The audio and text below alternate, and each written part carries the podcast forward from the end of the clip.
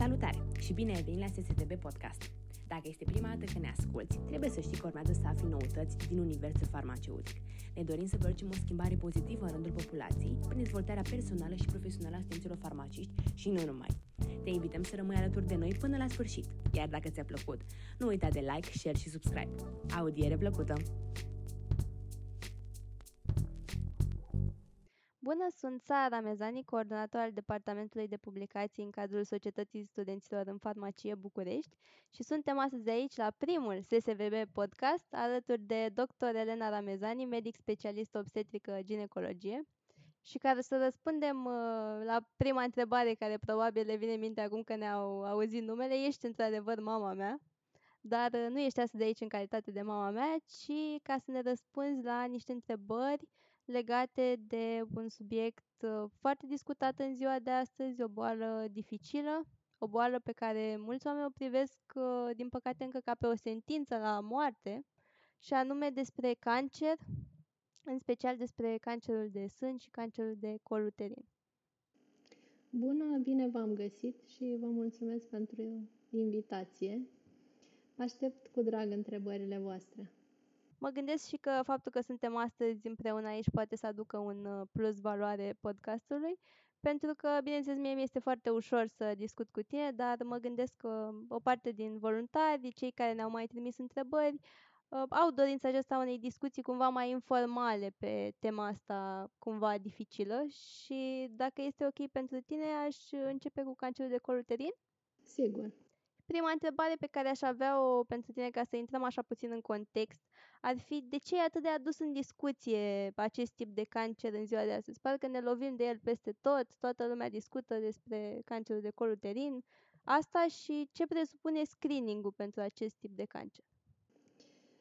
Este atât de uh, important acest subiect pentru că încă un procent foarte mare de femei din România uh, mor de anual de cancer de col.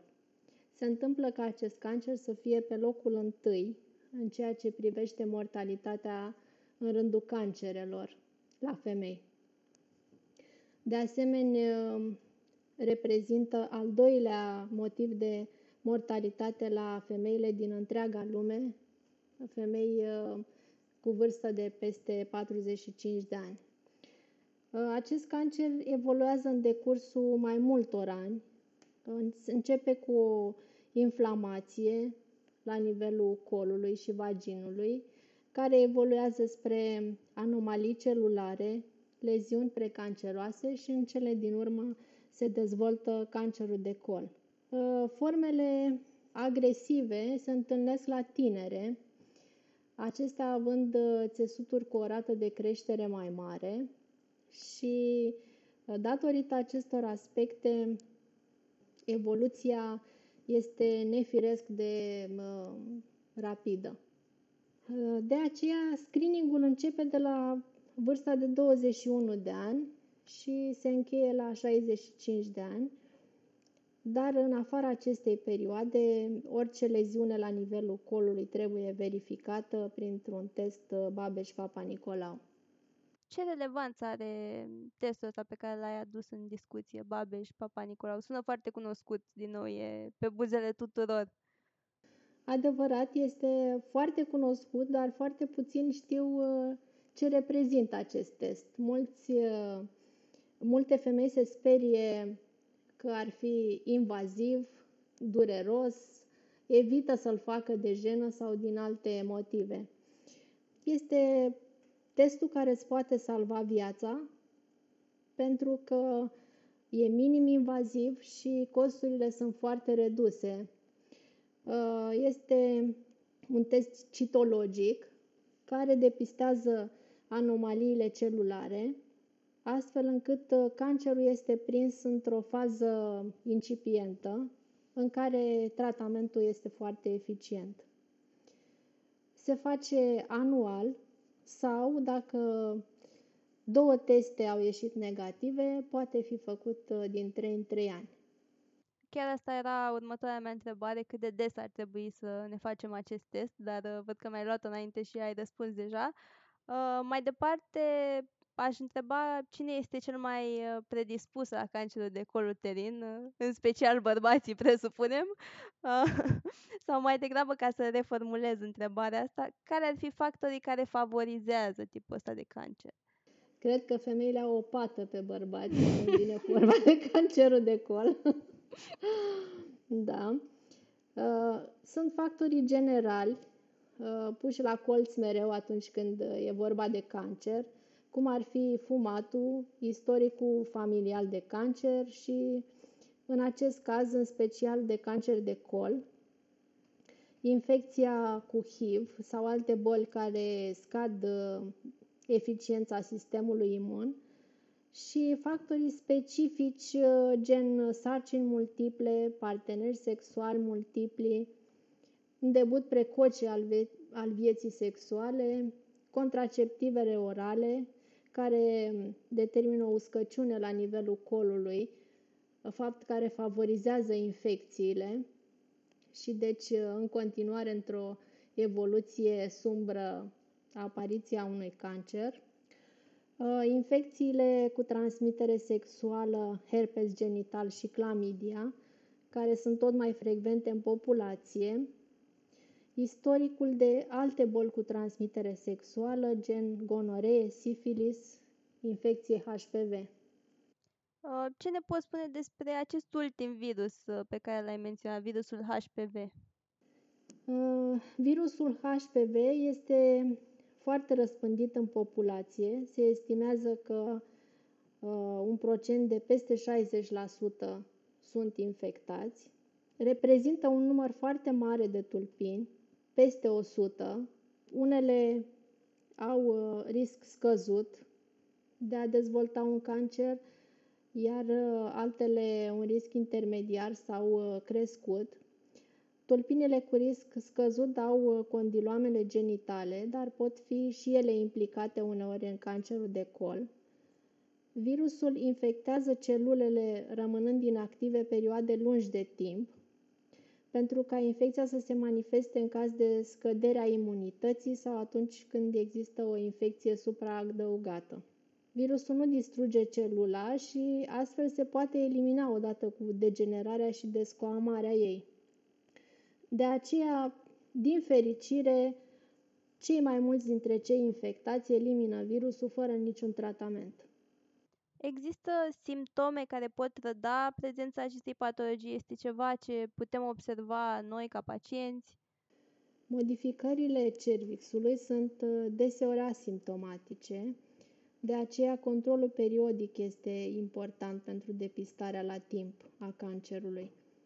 Pot apărea simptome ca dureri la contactul sexual, sângerări vaginale spontane sau după un contact sexual, Pot de asemenea fi sângerări după inserarea diafragmei sau după spălături vaginale sau doar o secreție anormală.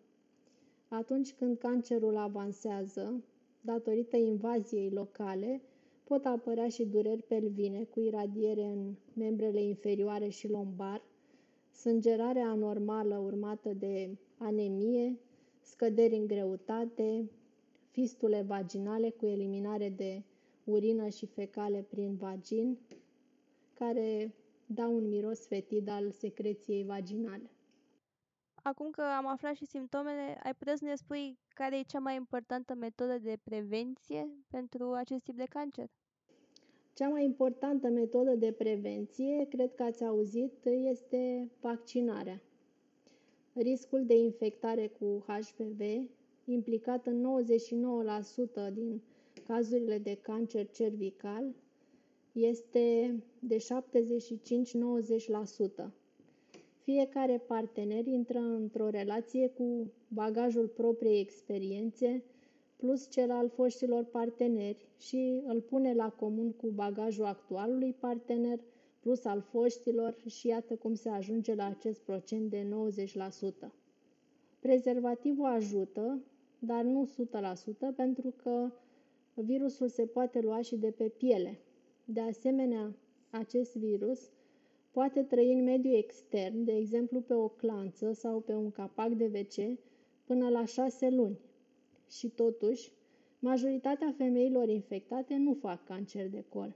Un procent de doar 1-2% din populație are condiloame, 2-5% din femeile infectate au anomalii la testul Babeș-Papa Nicolau. Însă, datorită mortalității ridicate în rândul femeilor cu cancer de col, este indicată vaccinarea, care în unele țări a adus beneficii importante cu scăderea importantă a mortalității.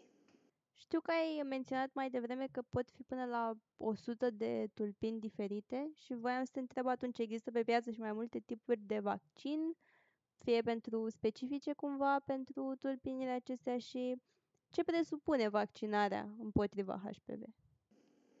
Da, în momentul în care specialiștii au văzut uh, importanța implicării virusului în uh, dezvoltarea unui cancer de col, au încercat uh, să realizeze un vaccin și au apărut uh, pe piață trei până în acest moment.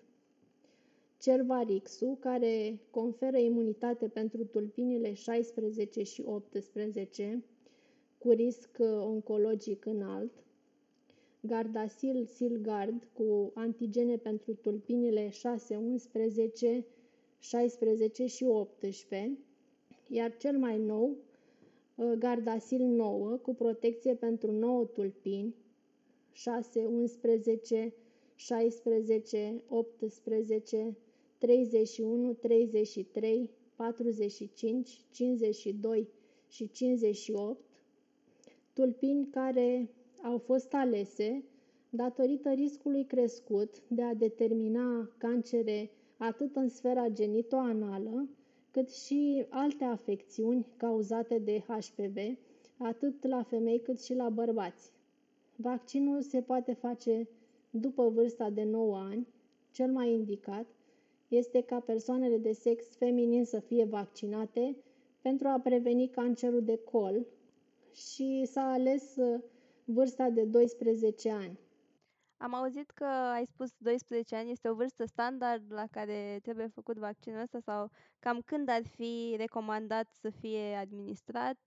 Țin minte, de exemplu, când eram în școala generală că a avut loc o campanie și că părinții foarte multora dintre colegele mele au refuzat vaccinarea HPV la momentul acela. Vreau să întreb și pe tine, care crezi că a fost uh, raționamentul din spatele acestei decizii? Crezi că a fost o chestiune de mentalitate, ceva de genul, nu că fata mea e cu minte, nu are nevoie de așa ceva? Sigur, și asta a fost o cauză pentru care vaccinul a fost refuzat, însă exista și un curent în societate uh, prin care erau uh, împărțiți, dar în general Oamenii erau împotriva vaccinului, părinții în mod special, pentru că auzise războnuri cum, ar, cum că ar fi periculos pentru copiii lor. Se recomandă vaccinarea între 9 și 26 de ani, pentru că în perioada 9-15 ani se obține un răspuns imun crescut, iar între 15 și 26 de ani, prin activitatea sexuală, crește riscul de a contacta infecția. Se pot vaccina și persoanele deja infectate pentru că le conferă protecție pentru alte tulpini și face ca riscul de a evolua într-un cancer să scadă prin activarea unui răspuns imun specific eficient. Se fac trei rapeluri, a doua doză la două luni, iar a treia doză la șase luni de la prima administrare. Care este cea mai eficientă testare pentru cancerul de col uterin, pentru prezența virusului HPV în organism? Uh, cea mai eficientă metodă rămâne în continuare examenul citologic Babeș-Papa Nicolau. Dacă apar modificări celulare la acest examen, se completează cu genotipare virală HPV. Genotiparea virală HPV, ca screening, se recomandă după 30 de ani, pentru că se consideră că până în 30 de ani există posibilitatea de a elimina virusul, după cum v-am uh, explicat. Deci, uh, După 30 de ani, la intervale de 5 ani, se uh, face screeningul pentru HPV. Dacă examenul ginecologic și rezultatul la testul Papa Nicolau arată leziuni ce pot fi suspecte, se va avea în vedere și colposcopia cu sau fără biopsie țintită. Dacă pacientul a primit deja vaccin uh, profilactic HPV, este necesar ca acesta să mai repete testul Papa Nicolau? Da, este necesar pentru că în această situație pot interveni alți factori care să ducă la un cancer de col și de aceea screeningul se face la fel ca la femeile nevaccinate. Ce sunt uh, verucile genitale și ce legătură au cu acest virus? Verucile genitale sau condiloamele sunt o altă formă de manifestare a infecției cu HPV și de data aceasta sunt afectați și bărbații. Sunt uh, excrescențe cărnoase, rozalii sau maronii, cu suprafață netedă. Pot da dureri și mâncărim, dar de obicei sunt doar inestetice, afectând viața sexuală și libidoul. Cum se pot răspândi verucile și cum ne putem feri de acestea? Verucile se răspândesc prin contactul cu secrețiile infectate. În 40-50% din cazuri regresează spontan, iar uh, infecția poate fi prevenită prin igienă locală, evitarea relațiilor sexuale atunci când există leziuni, folosirea prezervativului și, bineînțeles, vaccinarea. Cam acestea au fost uh, întrebările noastre pe partea de cancerul de col uterin. Și acum, dacă ți se pare și ți ok, aș propune să trecem mai departe. Și aș zice întâi să ne introduci puțin uh, în context, cam ce reprezintă cancerul de sân și de ce e o condiție atât de înfricoșătoare. Cancerul de sân este o boală care sperie în mod special femeile, datorită potențialului mutilant al tratamentului, care înainte implica extirparea sânului, uh, a mușchiului pectoral și a ganglionilor axilari. Nici reconstrucția sânului nu era așa de avansată ca astăzi. Iar aceste lucruri au rămas în conștiința publicului. Dar metodele s-au schimbat, nu se mai extirpă atât de mult, se încearcă să se scoată doar minimul necesar, folosind mai mult chimioterapia și radioterapia în limitarea și vindecarea bolii. De asemenea, efortul de a educa femeile și screeningul au făcut ca numărul de femei care ajung la timp la medic să crească. Uh, știu că de multe ori, uh, când uh, există un caz în familie, restul persoanelor sunt cumva mai în stare de alertă și în ideea asta voiam să te întreb dacă predispoziția genetică e un factor important în dezvoltarea cancerului de sân și ce alți factori mai pot contribui la apariția acestea? Este adevărat, factorul genetic este foarte important. 10-15% din cancerele de sân sunt ereditare și sunt cauzate de mutații genetice care se, se transmit de la părinte la copil. Acest lucru va face ca vârsta la care apare cancerul mamar la copil să scadă. Este în principal un cancer al femeii mature, dar apare și la bărbați și este chiar mai agresiv. Genele implicate în cancerul de sân sunt BRCA1 și BRCA2, implicate în repararea ADN-ului deteriorat. Ă, alți factori implicați ar fi, după cum bine știm, fumatul, consumul de alcool, obezitatea, traumatismele la nivelul sânului, hiperestrogenismul, contracepția orală combinată, terapia hormonală la menopauză, expunerea la radiații, prima menstruație la o vârstă precoce, apariția menopauzei la o vârstă înaintată, nașterea primului copil la o vârstă înaintată. Alăptarea, în schimb, este un factor de protecție. Ce implică depistarea precoce în acest tip de cancer? Evident, depistarea precoce este de preferat, prognosticul fiind mai bun după tratament. când tumora e mică și neinvadantă, tratamentul chirurgical e minim, cu excizia doar a tumorii, deci mult mai puțin mutilant. Care este categoria de vârstă care este cea mai predispusă la risc și cu ce este de folos screeningul pentru cancerul de sân, cât de frecvent ar trebui efectuată testarea? Practic, uh, screeningul în cancerul de sân vizează femeile între 50 și 69 de ani, la care incidența cancerului este mai mare. Screeningul constă în efectuarea unei mamografii la fiecare 2 ani. Femeile cu risc crescut, în schimb, au un screening individualizat prin care controlul se face ecografic până la 40 de ani și apoi prin mamografie anual.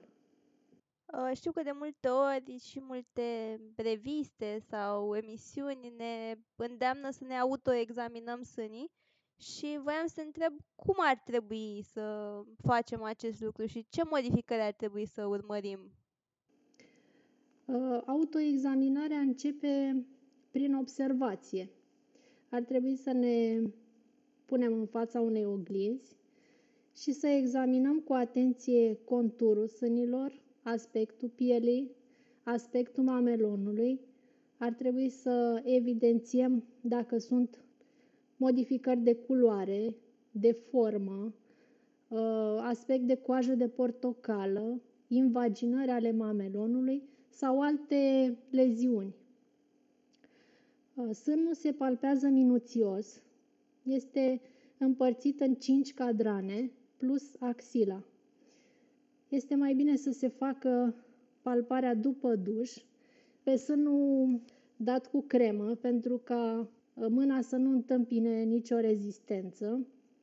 Se face cu mâna cu degetele lipite, se începe cu cadranele externe, superior și inferior, apoi cadranele interne și în cele din urmă mamelonul. Lăsăm uh, la sfârșit axila, dar nu uităm de ea. De asemenea, palparea se face în trei poziții.